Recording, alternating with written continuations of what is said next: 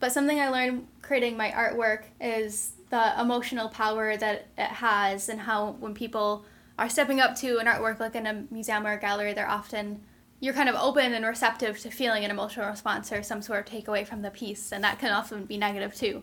But you're open to that, and I think in science that element needs to be left out to some extent but at the same time when you're communicating to people especially to a broad audience i think the emotional element can be really important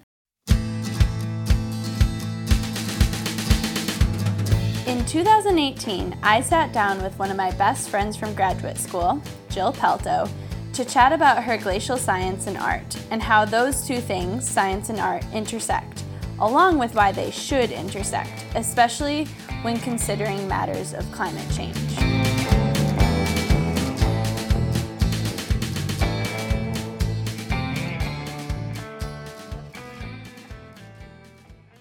Today we're speaking with Jill Pelto, an earth scientist and artist, as well as a former master's student at the University of Maine. Jill, can you tell us a little bit about yourself? Yeah, definitely. So I've been at the University of Maine for seven years, and I've done a Bachelor of Arts in both Earth Science and Studio Art here. And then I just completed my Master's of Science in the Earth and Climate Science program, looking at the sensitivity of the Antarctic ice sheet to warming. And during this entire time of my career at UMaine, I've been developing, I guess I would say, climate change art portfolio and working with scientists here and elsewhere to try and communicate science through artwork.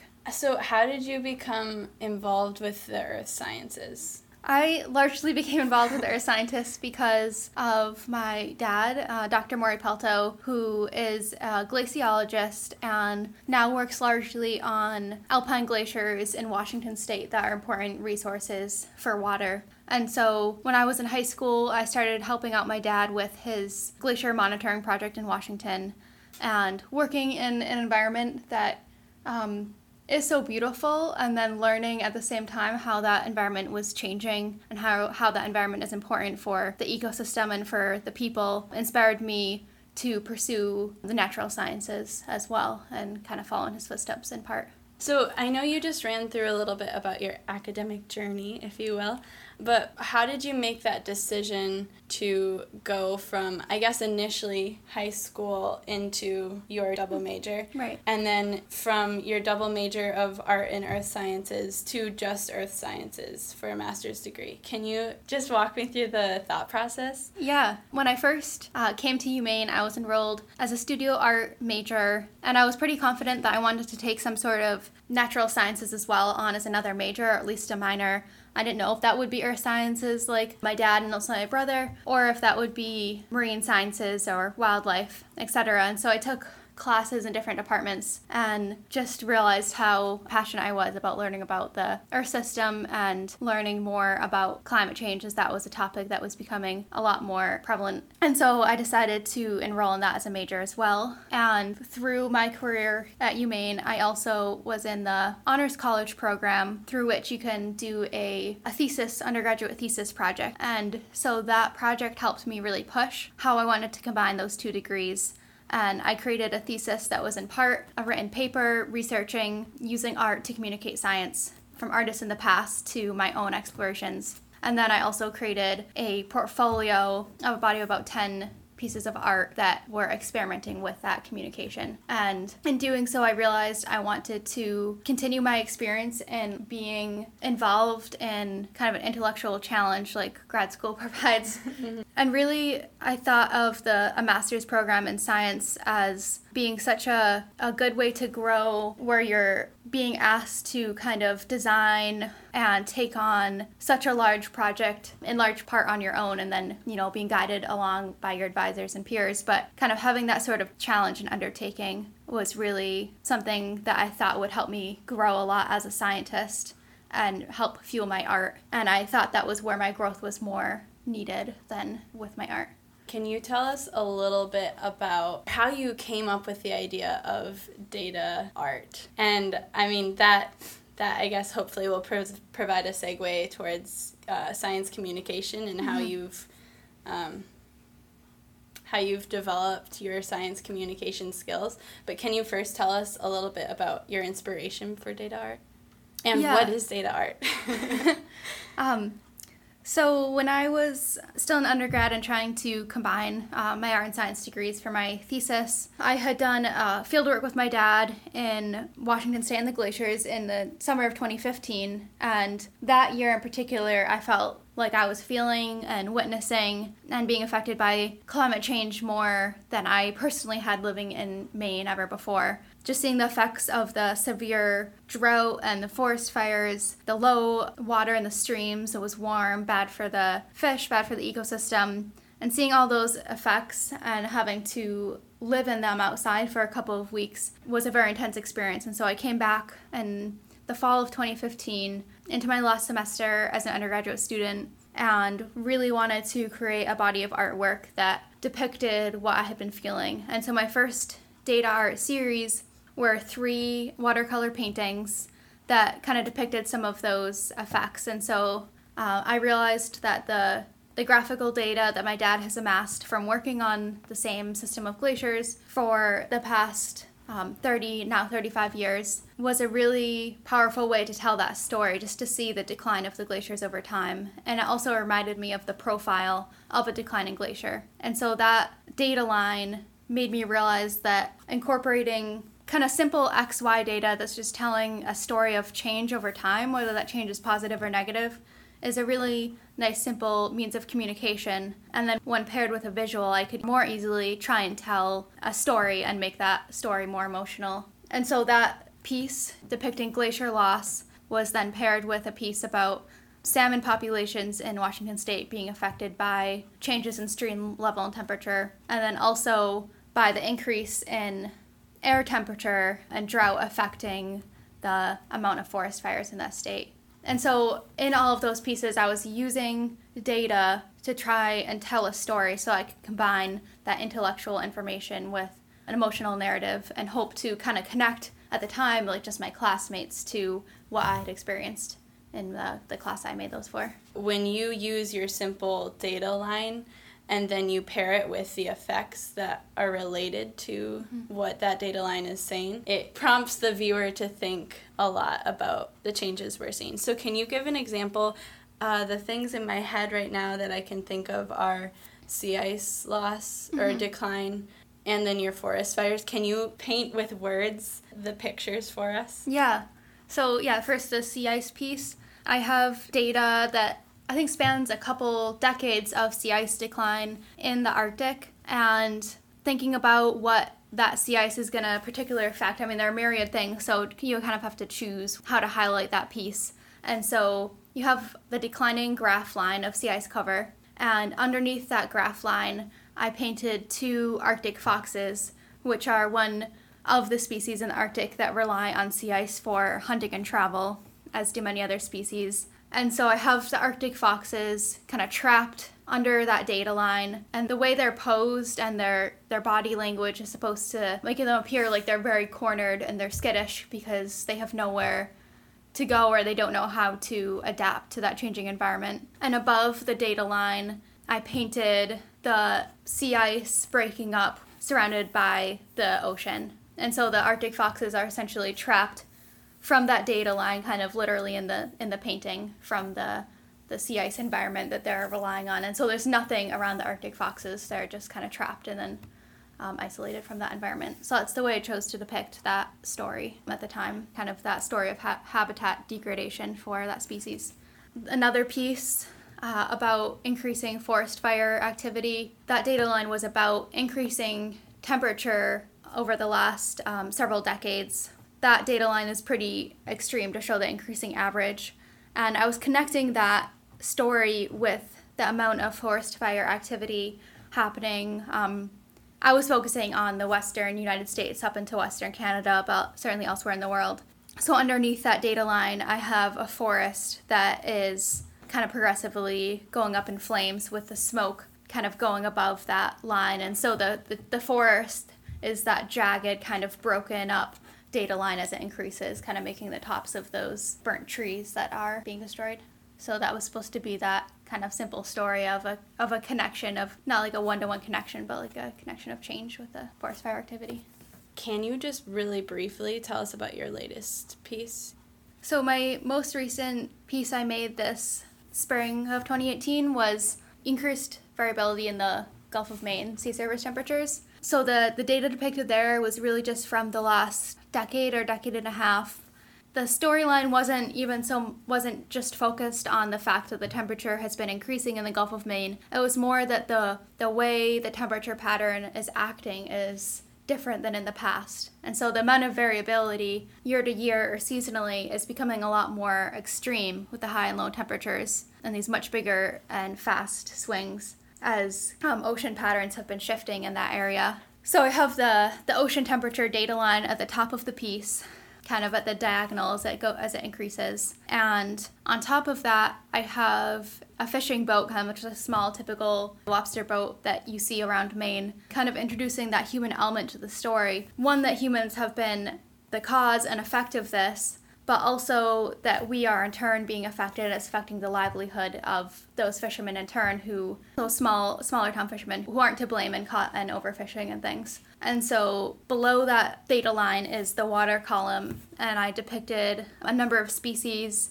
that have been affected in the Gulf of Maine and surrounding waters. I have cod, which have been greatly overfished and have had trouble being reintroduced, and so they disappear across the image and kind of and look ghost like as they approach the right side of the image. I also depicted lobsters and I depicted clams and shrimp. And so those species all have different stories and those stories are complex. But my takeaway message was that any species is, is going to have trouble adapting to this amount of change and when the variability also increases that just makes it more difficult.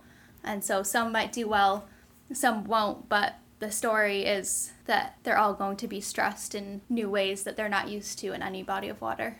There seems to be a lot to unpack in a lot of your artwork, which is great. It's provoking thought. But what does the process look like when you decide to start an art piece? Like, how do you research all of these different things and then bring it all together mm-hmm. in one piece. Can you just walk us through yeah. a little bit of what I, that looks like? I can definitely walk you through the process. That's some definitely a process that um will continue to be working on and changing because I think I'm trying to really tell the story the right way and in an effective way. And so at the beginning, I would typically, there was a topic I was really wanting to convey, something that was inspired to inform more people about. Once I thought of that topic, I would research it, try and learn at least like base level you know, what is this topic about, whether it's a bad or, or a good change to the environment. And once I kind of had a grasp on that and had a certain trend line that I wanted to convey, I would begin to piece together how I could tell that story. So that could be writing and sketching a lot of different ideas and thinking about that topic and creating just tons of small sketches. We call them thumbnail sketches. Just playing around with composition and the elements that you include in a piece. And it's kind of like with anything, you have to try out tons of ideas before you begin to get what you like the most, and then talking with your peers about what they like, what communicates to them, then being informed and more ready to tell that story. The element that I want to begin to introduce that I did for my Gulf of Maine temperature variability piece was when I can and when it's especially necessary talking to those in the field that I'm making a piece about. And so, with the Gulf of Maine piece, I talked to University of Maine professor Dr. David Townsend because he and many others have been researching this as part of their career at UMaine for a long time. And so I want to hear from the people who are researching those topics how they see the story to learn about that from them because that's really going to tell me how to best tell that narrative in an accurate way and to find out if that narrative has been told well before or not by them, by the media, whoever but just yeah how to effectively communicate that in the best way so i think that element of communication and collaboration with others is really important whether that's feedback from an audience about the piece or with the researchers themselves that sounds like a really great process, and it's really cool how much thought you put into it. Obviously, that's what makes it effective. So, you're evidently an effective communicator on campus, um, and I know you to be also a, a really effective communicator verbally as well and in presentations. Do you have any tips about how we can grow to be more effective communicators as scientists and as people just trying to communicate truths in mm-hmm. general? I think that's something I'm I'm learning myself. But something I learned creating my artwork is the emotional power that it has and how when people are stepping up to an artwork like in a museum or a gallery, they're often you're kind of open and receptive to feeling an emotional response or some sort of takeaway from the piece, and that can often be negative too. But you're open to that, and I think in science that element needs to be left out to some extent but at the same time when you're communicating to people especially to a broad audience i think the emotional element can be really important. So to some extent maybe incorporating that more in outreach some way to connect um, a storyline and a narrative to people where they can relate to that storyline and how it will affect their lives or others lives and for science communication, like when I'm giving a, a talk about my research or research that I've been involved with, for me, that is a long process of trial and error and critique where it's really important skill to try and grow at the beginning of your career and one that I'm still definitely growing where you're getting feedback and at the University of Maine Earth and Science Climate Department, we have to get feedback from our fellow students and professors on the talks. We all have to give talks in from the department. And that sort of engagement and learning how you describe your research and the visuals that you connect with that, how important those all are. And so to really engage in that process and try to learn. And then also to do to do the same when you're either giving talks or writing abstracts for a conference in which you're talking to people outside your field or you're talking to people not even in the sciences, then practicing that as well is like how to what words to use and what visuals to use to still make your research have a narrative even though yes you're telling truths and there's not going to be the same emotional component. So i think it's it can be a lot of work to grow that but an important step to take especially earlier and early in your career. So it sounds like taking yeah. on constructive criticism has been super helpful. yeah, you. certainly. I don't think it's a skill that mo- a lot of us are natural with. So. Right. Yeah. Right. Yeah, I find also that feedback and constructive criticism so helpful for figuring out what did and didn't work. Yeah. So shifting gears a little bit, could you tell me briefly what your research was about for your master's thesis mm-hmm. and the opportunities you were able to engage in whilst at Maine mm-hmm. um, and how it's valuable to the broader public. Yeah, so I did my master's research with Dr. Brenda Hall, who um, is a paleo climate scientist and glacial geologist um, who works all over the world studying glacial landscapes and the, what those can tell us about those um, systems and those climates in the past. And so I worked with her for my master's for two seasons in the Antarctic in the in a mountain range called the Transantarctic Mountains that run across the continent. The focus of my research was studying the way the ice sheet responded to the major warming that occurred at the end of the last ice age. And so, for a lot of the world, the major ice sheets that you know covered a lot of North America, a lot of Europe, etc., at the end of the ice age, around 18,000 years ago, say, retreated. And in the Antarctic, that story is different. It's a more isolated system. And so, I was focused more on the last 10,000 years when the ice sheet was finally responding more to the warming and then through the last 10,000 years how how what that story can tell us about the ice sheets sensitivity to the changing global temperature both air and ocean and to sea level rise and understanding those parameters is really important for understanding the stability of the ice sheet as a whole. And so I was just looking at one component of it, but it's an important piece in that puzzle of okay, how does the ice sheet respond in the past? And that tells us a lot about how it might behave now or in the future. Right, which is really important for anyone on the planet to right.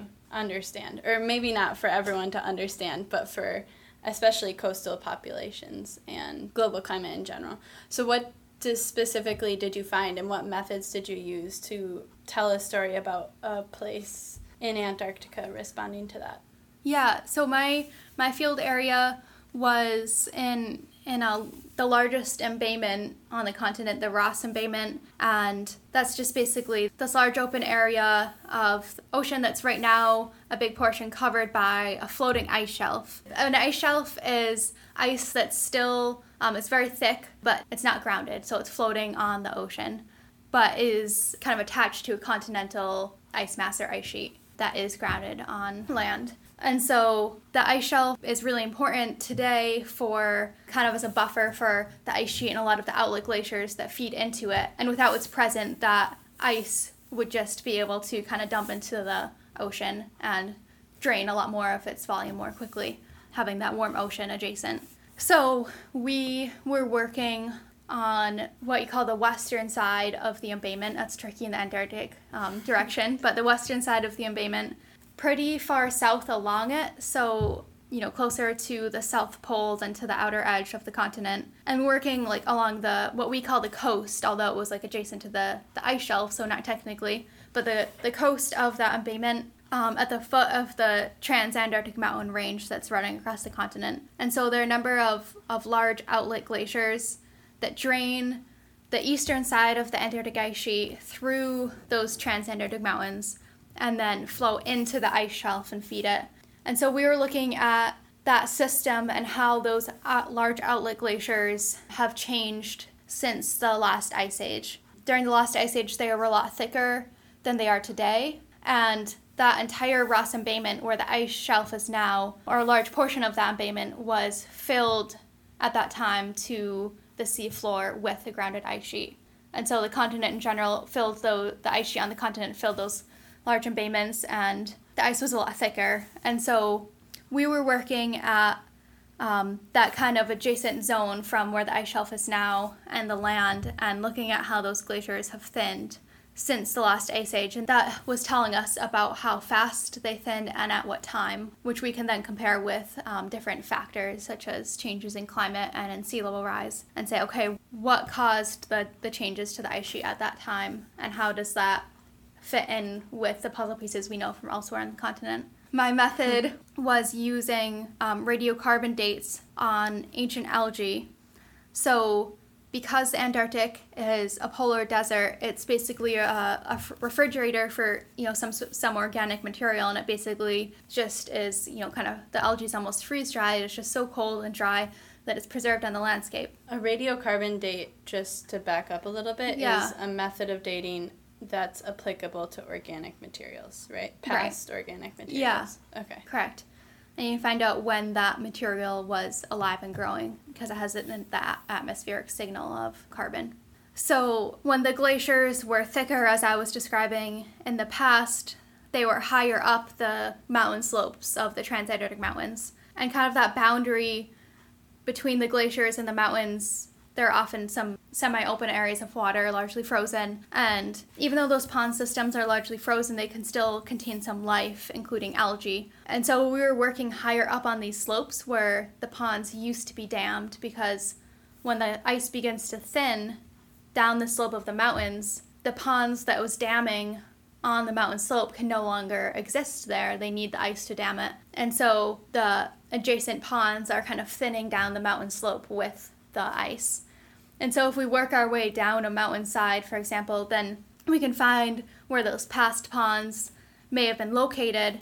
And once we do, we can find algae that's basically been freeze dried, preserved, basically within sediment and rocks on the surface underneath where the lake used to be, you know, the pond, and and date that and say, okay, this is where the ice was at this time. It must have been damming the lake at this point on the slope.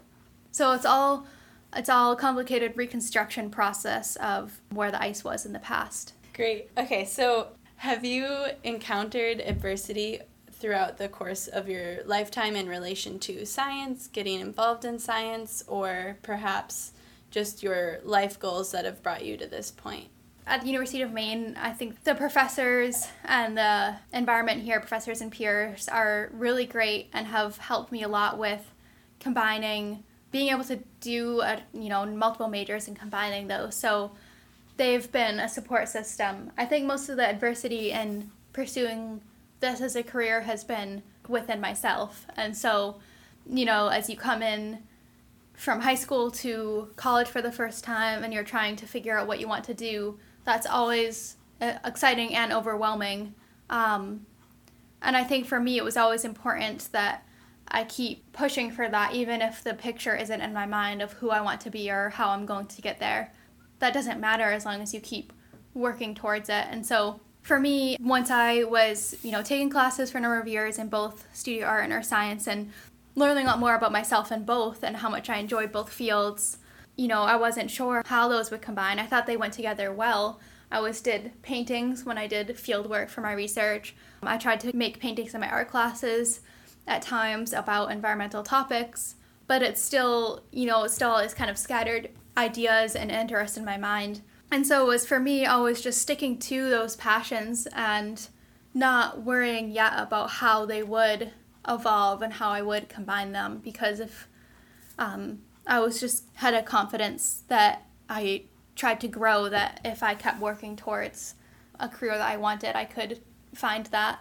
And so it was just to keep pushing myself and challenging myself, trying to share my artwork with people in my art science department, and then likewise kept pushing myself in my art classes to create artwork about environmental topics. And then finally, you know, researching okay, what have people done throughout history to depict something in science in art because that's obviously been done many times before and so that's inspiring to learn about. So just the adversity of kind of self growth and where you're not doing something that is a set path, but it doesn't matter, you know. Right. Taking on that challenge. Yeah. Yeah, and carving out your own path. Yeah. Um, which it seems like you've set about doing. Can you tell us a little bit about your plans going forward? Yeah, so I just finished my master's, um, as I said, and um, in a couple of weeks, I'm moving from Maine, where I've been for seven years, to um, Santa Fe, New Mexico, where I chose for a large part because of the really big and culturally diverse art community that I've seen and heard and read about there. I haven't been there yet. But I just wanted a place and a platform and a community to continue to push myself as an artist. And I saw that that place and then that environment, you know, being near a diverse like mountain system with diverse ecosystems as a really good starting place to do so to challenge myself because it'll be scary to move out there without kind of a set plan or connection kind of you know mm-hmm. and um, just go for it but that's what i want to do i want to um, start creating a lot more artwork both on my own and in collaboration with other scientists about their research and also to just learn more about the art world in general i've been in the science world for solely for a couple of years now, which is great. But now I need to learn a little bit more about what it takes to be to be in the art world and to grow myself that way. And so for the time being, that's going to be my focus. Is going to be making art. You know, hopefully working at a gallery or museum, making connections in Santa Fe, and just trying to grow grow my art career and at the same time focus on focus on the other portions of that career. And so I really want to make sure I stay involved in research in some ways, whether it's helping out with field work, and I really want to stay involved in outreach. And so, you know, doing stuff with the, the media and going into schools and talking with them and sharing with them my art and activities with my art, etc. But so lots of broad plans. Yeah, that's so exciting though. I wish you so much good luck for the future. Thank you. And if you want to learn more about Jill's artwork or follow her on social media, where can you be found? Uh, I post a lot of my artwork on my Instagram, and I'll especially be doing that more now. My Instagram name is just Jill Pelto. I also have a website, jillpelto.com.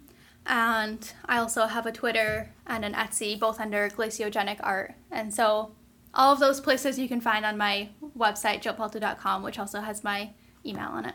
Great, and we'll have links to that in the description. Thank you so much for talking with us today, Jill. Thank you, Miriam.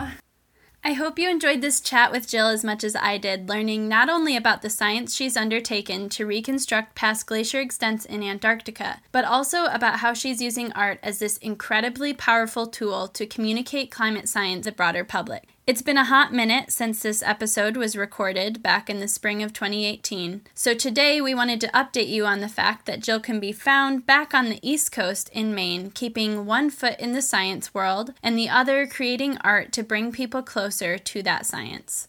Some of her more recent projects, which you can find out more about on her social media platforms, include a collaboration with the Northeast Ski Company, which brought her art to some skis, a feature on the front of Times Magazine, and a new project she's working on looking at how climate change affects plants in collaboration with academics in Sweden.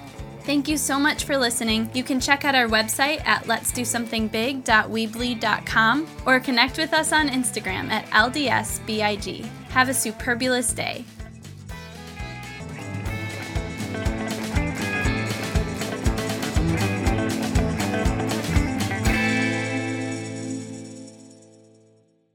Content was produced and edited by Mahalia Dryak and Mariama Dryak. The cover art for the We Persist podcast is created by Emma Henry, and the music for today's episode is from Purple Planet Music.